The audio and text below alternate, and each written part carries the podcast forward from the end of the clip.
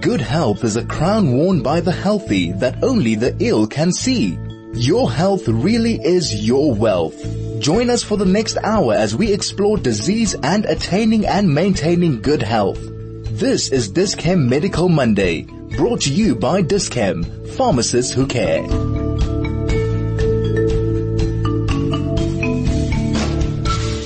Welcome to Dis-Chem Medical Monday. I'm your host, Dr. Dean Gerson. It's good to have you with us today. We are talking to specialist urologist, Dr. Raphael Blumberg, who is a consultant urologist at Chris Hani Hospital, as well as in private practice at Life Bedford Gardens Hospital. Raphael, thanks so much for being with us today. Thank you for having me. Good. I know interviewing is not your favorite. You like a person who likes to stay out the limelight and kind of forced you into this. So I appreciate your time uh, taking out your time to do this. So just so people can, uh, can familiarize themselves, the difference between a urologist and a nephrologist, urologist deals with the surgical problems of uh, the urinary system, a nephrologist would um, deal with the, the medical problems. Do you want to just clarify exactly what a urologist is and what a urologist does? So as you said, it's a, it's the branch of surgery that deals with the urinary tract. Um, we deal with a lot of the cancers relating to the urogenital tract as well, um, and diseases like enlarged prostate, stone diseases, um, as well as many other functional problems, um, voiding problems, problems urinating, and so on. Um, it encompasses you know, in addition to that, um, erectile dysfunction, problems relating to um, to to skin conditions, anything that that really affects um, the urinary tract, the genital tract as well. Okay, and uh, can we just speak anatomically about all the? You can tell me if I leave out anything, but includes the penis, the testicles, prostate, bladder, ureters, and kidneys. Did I leave anything out? Um, pretty much, pretty much. Correct. Okay, so uh, let's start off with uh, something that's quite close to my heart, just because we've had family uh, members involved in it, with uh, the different cancers of the urinary tract. And I guess prostate cancer is the most common. Is that correct? Yeah, so prostate cancer is the most common cancer in men in South Africa and in many countries around the world. But in South Africa, certainly it is the, most common cancer in men. Okay, and uh, who is at risk for prostate cancer? Is it uh, all men? I heard a stat that all men will get it if you live long enough. So there seems to be a, a genetic uh, component to it. So it is more common in certain ethnic groups. Um, in in black men, it is more common than in, in white or Asian as well. Um, because of that, South Africa certainly has a, a high um, rate of cancers. Um, locally, um, in, in, our in our country, we um, certainly see a, quite a quite a predilection in the Jewish community, although not advanced or or certainly not uh, um, dangerous types of cancers. Uh, you did mention that um, if all men live long, long enough, they would they would get cancer, and that raises another point: is that prostate cancer is quite uh, a wide-ranging cancer, and you get lots of uh, non-aggressive as well as aggressive types of cancers and a whole spectrum in between. Um, because of that, um, you know, you have to look at um, each case individually. You have to look at all types of cancer separately, and you have to look at whether the cancer is significant or not significant cancer as well. What are the risk factors for prostate cancer, and uh, maybe you can tell us uh, when, how to check for it and when to start screening. So the uh, most important risk, risk factor would be a, a, family history. And this would more importantly be a young age of onset. So if your family member, and we're talking about close family members, father, brother, if they were to, to be diagnosed with cancer at a young age, so from their 40s or 50s, that would increase their risk. Uh, older onset of cancers, 70s and above, is not necessarily considered uh, to make you more at high risk. So in terms of to, to check, there's two main tests that we, we do to screen for prostate cancer. One is a blood test, the PSA, uh, which in itself uh, brings a whole host of problems as well, looking at it. And the second one is a physical examination of the prostate. Uh, you can have prostate cancer with a normal blood test and an abnormal feeling prostate. And you can also have prostate cancer with um, an abnormal blood, uh, abnormal blood test with a normal prostate as well. Okay, so when should you start having this uh, blood test? When should the average person start having it, and when should they have the manual examination? So screening tests, there's different guidelines around the world, but it seems to seems to consensus to be is that we should start screening from uh, the 50s, from when you uh, turn 50 and, and, above. Although a lot of um, guidelines say to start from your 40s as well, or one test, or just to have a baseline test from your 40s. If you are at risk um, because you have a family history and so on, then certainly you should start checking from a younger age from the 40s as well. Okay, and, and this blood test, if it's abnormal, then if it's raised, it warrants further investigation? So further investigation, yes, uh, but if it's raised doesn't always necessarily mean it's abnormal. They're, they're lo- uh, it doesn't necessarily mean it's cancer. It could be abnormal for other reasons. A raised PSA can go up because of an infection, uh, for inflammation of the prostate, um, and because of that, you need to, to have a look at why you may be getting a raised PSA as well. Um, an enlarged prostate can also produce a higher normal PSA. So a normal prostate, which may be about 30 grams, you would expect a lower PSA than if you have a very large prostate, measuring over 100 grams and so on. So you need to look at it in the context of your age, your ethnicity, how big your prostate may be, and whether you're, you're having symptoms of, of other prostatic diseases as well. Okay, I think I, I think a lot of men hear about uh, prostate exams and uh, big stigma or fear around uh, digital rectal examinations, and maybe that's why people don't want to get uh, tested. So if they have the uh, the blood, how good is it just to have the blood test, and then when when you send them for a rectal examination of the prostate. So even if it is uncomfortable, it is still necessary. And uh, if you have the blood test alone, it's not as good as having a, an examination and a blood test to screen for prostate cancer. Uh, the blood test um, itself, as we say, is not completely reliable, but um, it just gives you an idea and gives you alerts you to the fact that there may be a, problem or an issue. Um, yes, it is. It's embarrassing, and sure, it's it's uncomfortable. But um, you know, um, you can you can certainly uh, you know learn a lot about a person's prostatic health um, through an examination, and that examination can save a lot of uh, trouble or problem later on. And save your life, yeah, ultimately. Save your life, absolutely. Okay. Um, I mean, prostate cancer is not necessarily about saving lives, diagnosing it. It's also about uh, saving a lot of uh, pain and suffering that can that can occur with prostate cancer. The prostate cancer tends to spread to bones, and as a result of that, you can have a lot of uh, complications relating to that, such as fractures, pain, uh, spinal cord compression, and diagnosis of prostate cancer or early diagnosis can lead or um, prevent a lot of those complications. So not necessarily only death, but the, the suffering that goes along with uh, undiagnosed prostate cancer. Okay, we're going to take a shorter ad break now, and when we get back, we can just talk maybe about uh, how you make the diagnosis of prostate cancer, and a little bit about the treatment. This is Medical Monday brought to you with compliments of Dis-Chem, pharmacists who care.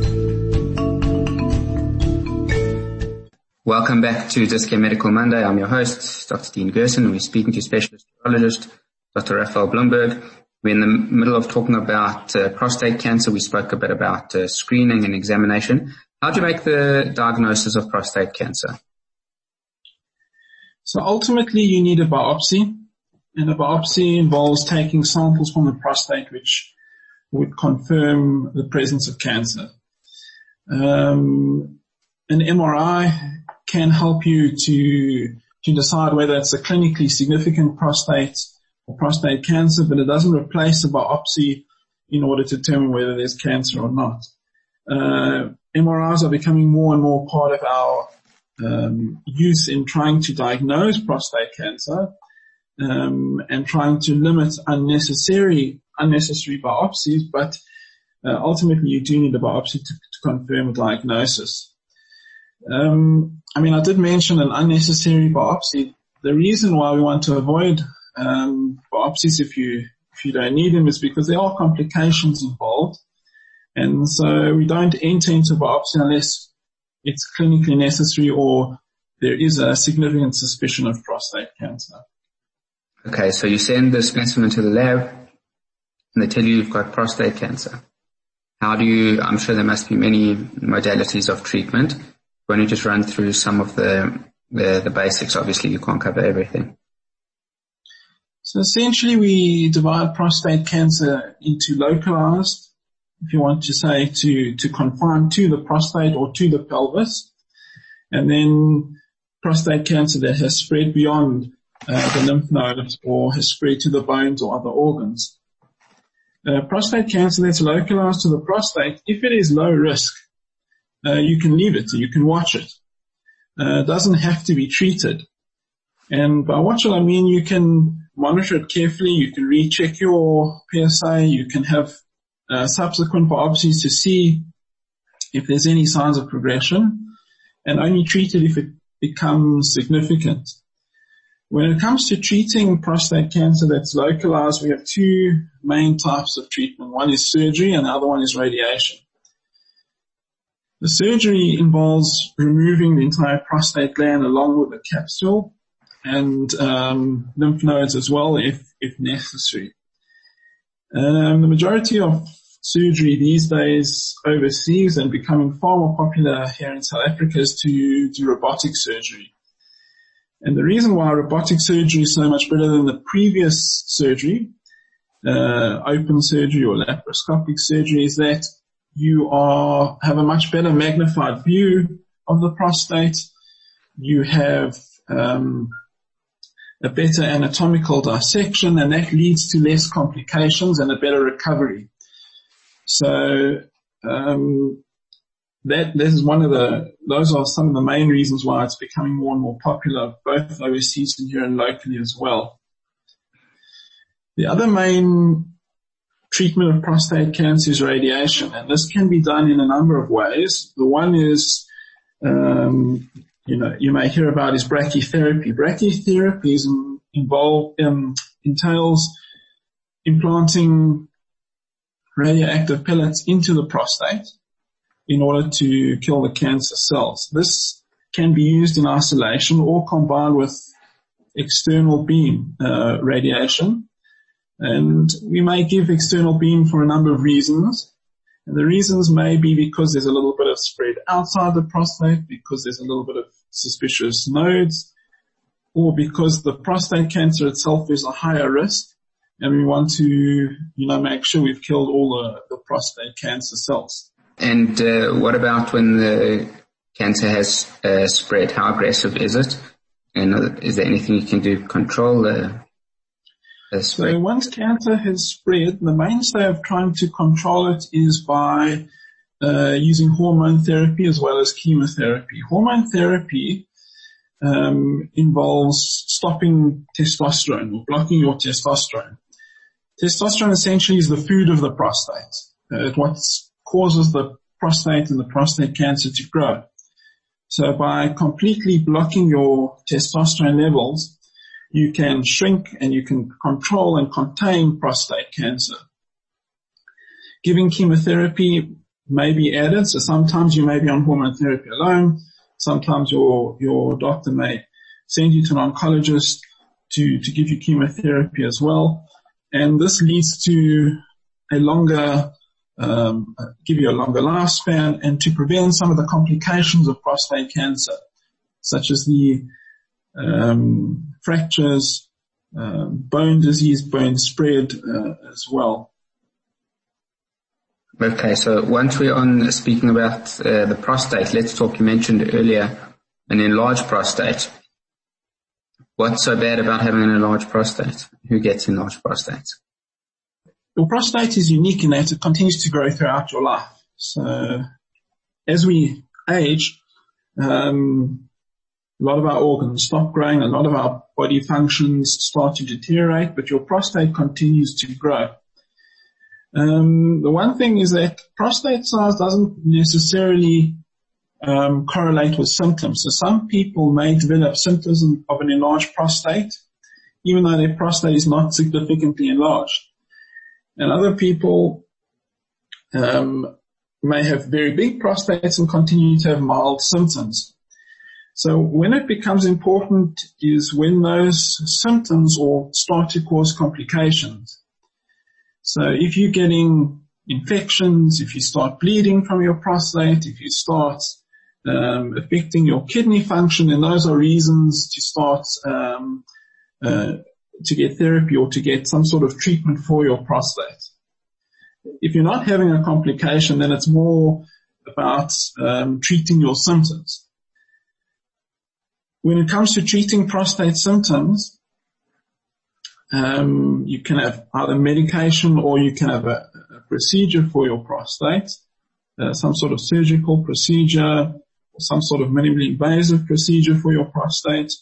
And that really is more a subjective thing, uh, depending on how, how bothered you are by the symptoms of your enlarged prostate. Can you, sorry, I should have asked this in the beginning before we even spoke about it. Can you just tell us anatomically where your prostate gland is, where it sits and what its normal function is? So your prostate gland sits at the base of your bladder. So just as the urethra, which is the tube which, through which your, your urine exits the bladder, um, there's a gland sitting around it and it pretty much encircles the urethra and the base of the, the bladder. And as it grows, it can constrict and make it more difficult to urinate. Its function is mainly to contribute to the seminal fluid. And um, so as you age, that function is needed, needed less. And so removing a part of the prostate doesn't really impact on your, your functionality as well. Um, the, the, the prostate gland can enlarge in a number of ways and depending on how it enlarges or how it enlarges into your bladder will depend on how your, you, you develop symptoms at an older age. What do you, so your prostate enlarges and causes some urinary constriction. And what, what are the, what are the medications that you give and what, uh, uh, what, how do they work? What do they, what do they do? Do they shrink the prostate? Do they just relax it? So there's two types, two types of medications that you can get. You can get medications which relax your, your, um, bladder neck and your prostatic urethra. In other words, they're allowing your body to, uh, to allow you to pass urine better. And the, the common names that you hear about are Uramax, Flomax, um. So these medications allow you to pass urine better. They relax um, the prostatic urethra and they allow urine to flow. The other group of medications that we use um, cause your prostate to shrink. Um, they can take a lot longer to work because it takes a couple of your month, a couple of months before your prostate starts to shrink. Um, those medications you may hear about Avodart, um, um, various names uh, similar to that. Um, you can use a combination of the two. There's something relatively new on the market. It's been around for about two or three years now, Duodart, uh, which is a combination of both the Uramax and the finasteride or Duodart. Okay. And is there anything surgical you can do about enlarged prostate? So the surgical options, the most common is you may hear about is a TURP, which basically involves scraping out some of the prostate from the inside. Um, you're not removing the entire prostate because that's a, it has, it's a big operation with more complications. So what you essentially do when you have a TURP is you scrape or remove a little bit of the prostate that's causing the blockage. This is done through the urethra, so there's no cuts or from the outside of the body. So it's done through, through the, the urethra, which is accessed through the penis in men. And you, um, use a laser. It can be done through cautery. It can be done through a number of mechanisms and the outcomes are pretty similar to which, whichever mechanism you choose. Um, the difference between the laser and the standard TURPs, you can use, can do bigger prostates, um, causes a little bit of less bleeding. So essentially that's what you're trying to achieve. Okay, we're going to take another shorter ad break and then we'll be back with uh, Dr. Raphael Blumberg. This is Medical Monday brought to you with compliments of Dis-Chem, pharmacists who care. Welcome back to Dis-Chem Medical Monday. I'm your host, Dr. Dean Gerson. We're speaking to Dr. Raphael Blumberg, specialist urologist. We've just been speaking about uh, prostate problems so far. What about moving up into the bladder? What, um, what are the most common uh, bladder pathologies you see in your practice?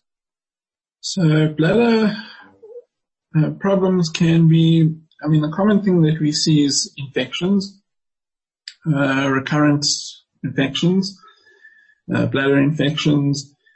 Um, we also get uh, voiding problems, overactive bladder or irritable bladder. Um, irritable bladder can occur from other diseases as well, or it in itself can be uh, a disease. Um, and these are common reasons for people to see their, their GP as well and, and be referred on to a urologist. And uh, cancer-wise, bladder cancer is it a common thing? So bladder cancer is is fairly common. Um, bladder cancer usually presents with blood in the urine. And for that reason, if you ever see blood in the urine, you should always, you know, be, see your doctor to be checked out to, uh, to make sure that it is not a potential cancer. Look, there are many other causes for blood in the urine, but it's a sign that you should always take seriously. Um, because of that, um, it, it is one of the symptoms that you should always, you know, seek medical help for blood in the urine. And bladder cancer, sorry? Sorry, no, you carry on. We're talking about uh, diagnosis of bladder cancer. Well, bladder cancer is, is most commonly associated with smoking. Uh, the commonest risk factor for, for bladder cancer is, is smoking. And one of the problems that we see as specialists is that a little bit of, of late referral of bladder cancer because bladder cancer typically is painless. So people assume that because they don't have any other symptoms, uh, they may see the blood, but they don't have pain. They often come late to see their doctor, and sometimes their doctor may delay in referring them to a, uh, a specialist. But uh, early diagnosis of bladder cancer does make a difference because early diagnosis of bladder cancer can prevent um, advanced disease um, and um, more uh, difficult treatment of, of, of, or more complex treatment of bladder cancer. Okay, and uh, so how you how do you make the diagnosis of bladder cancer, and maybe you can talk about some of the treatments. So essentially, to diagnose bladder cancer, you need a something called a cystoscopy, which is a scope into in, into your bladder. Um, initially, you may have um, an investigation like an ultrasound or a CT scan uh, in order to to look where the, the source of the bleeding may be coming from. Um, and you may see a mass or growth on an ultrasound or a CT scan. But essentially you need a, a cystoscopy or a scope in order to, to diagnose and um, to initially to remove the, the, the bladder cancer. Um, bladder cancers are can be divided into those that are superficial, that are just sitting inside your bladder, and those that are starting to go into the wall of the bladder. Um, most cancers are more superficial and can be removed during a, a cystoscopy or a scope. If they start to, to involve or to go grow deeper into the wall of the bladder, then you have to consider uh, removal of the bladder, which fortunately is is is far less common uh, than superficial bladder cancers. Okay, let's move a little bit up, going anatomically moving up to the ureters and the kidneys. I'm sure everybody's heard of kidney stones, and it makes up a significant amount of your of your your practice. So, what are kidney stones, and who is at risk of getting them? So there are many, many causes for, for kidney stones and, um, I mean, the commonest group to get them is young men, typically men in their 20s to 40s, but as, and it's more a Western thing, but as, as, uh, people's, um, diets change and risk factors change, we're seeing stones which typically were more common in men, we're seeing them more commonly in women now as well. Whereas we were seeing more with in first world settings. We're now seeing them more commonly in third world settings as well. Um, there are many, many causes for, for kidney stones and part of, of uh, trying to figure out those causes would be trying to, trying to prevent the stone would be trying to figure out, uh, figure out a cause as well. Um, and stones, I mean, besides being painful and, and uh, being notoriously painful compared to even childbirth, the level of pain that people may experience with stones, they can potentially, if, if uh, are, are big and ignored, can cause problems for your kidney as well. Why are they so painful? So the ones that are painful are the ones in the, the ureter. There's a very, very small tube which connects your kidneys to your bladder. And that carries the urine that's produced in your kidneys down to your bladder. And as that's such a, a small tube, even a small stone can cause that tube to start stretching and um, dilating. And that stretching, dilating of that little tube causes the, the, the, the pain. Okay, so is there anything people can do to prevent having kidney stones? Uh, in general, the, the, the, main thing is to stay well hydrated. Um, that's regardless of the, the type of stone you have. But um, so drinking two to three liters of water a day, um, especially if if it stays where um, in you know where it's hot, where you're exercising, uh, to stay well hydrated. The other things that are um, important for stones will be depending on the type of stone, but just in general, um, it's shown that high protein or animal diets that are um, um, have a lot of animal protein in them are most at risk. So animal protein doesn't only include, you know, in this instance, um, meat. It includes poultry. It includes fish as well.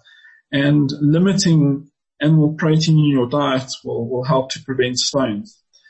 Um, taking things like fresh vegetables are also important because those bring down the acid load caused by the, the animal protein. So having a lot of, a lot of fresh vegetables will help to, to prevent the stones as well. Are there certain medications that, that can give you kidney stones? So they are, but they are um, quite unusual. Um, some of the antiretrovirals. No, I've heard people say that drinking different fizzy um, calcium calcium drinks or uh, vitamin cocktails can give you. Is that a myth?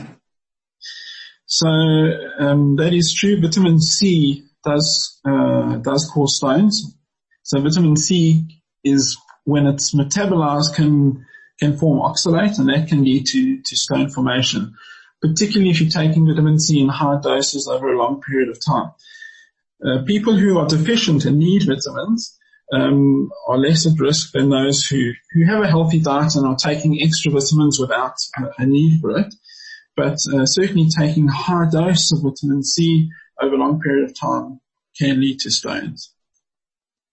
Okay, so how do you treat the stones? So that depends on whether they're causing complications, um, such as infection or blocking your kidneys, because then they need to be removed. Um, otherwise, we look at whether they're big, um, where they're positioned, because sometimes if they're small, they can certainly pass by themselves. Um, if you're, you know, able to control the pain, if you're able to um, to, to, to manage um, pest, the stone can pass through into the bladder, and once it's passed through into the bladder, you'll be able to urinate it out uh, fairly easily. If they fail to pass, or they're causing complications like an infection, or they're blocking a, your your kidney, uh, leading to kidney failure, um, then certainly you have to intervene and do something about it. Um, it's unusual that a stone can cause kidney failures. People have two kidneys, and if blockage in the one will certainly not uh, lead to kidney failure. But if people have a pre-existing kidney condition or pre-existing kidney failure already, then um, certainly we need to to be proactive in removing stones. Okay, and uh, you do that with uh, like an external. I know there's an external beam that can crush them and then you can also put in stents or, or remove them via scope. Is that correct? Yes, yes. So you can go externally through a shockwave, although shockwave can only, um, you know, um, uh, crush softer stones. So some of the stones are harder and they require a laser.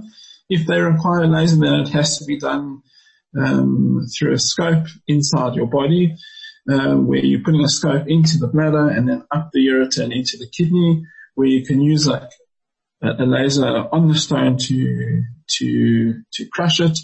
And you've got graspers and baskets, whatever to pull the stone out. Okay, perfect. We're going to take another short ad break now. Then maybe we'll speak uh, a little about kidneys and then maybe finish off with testicles. We'll be back after this. This is Medical Monday brought to you with compliments of Dis-Chem, pharmacists who care.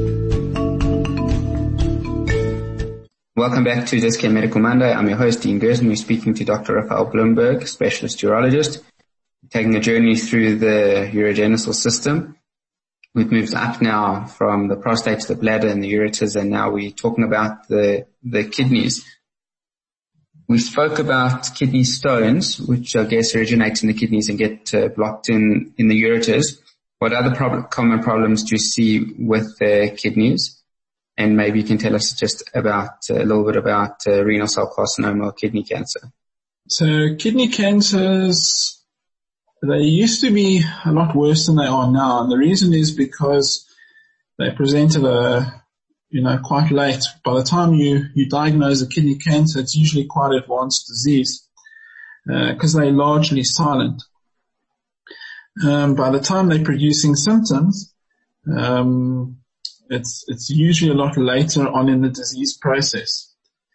Um, these days we're di- diagnosing kidney cancers much, much more early because they're being diagnosed because people are having CT scans and ultrasounds for whatever, any, whatever reason.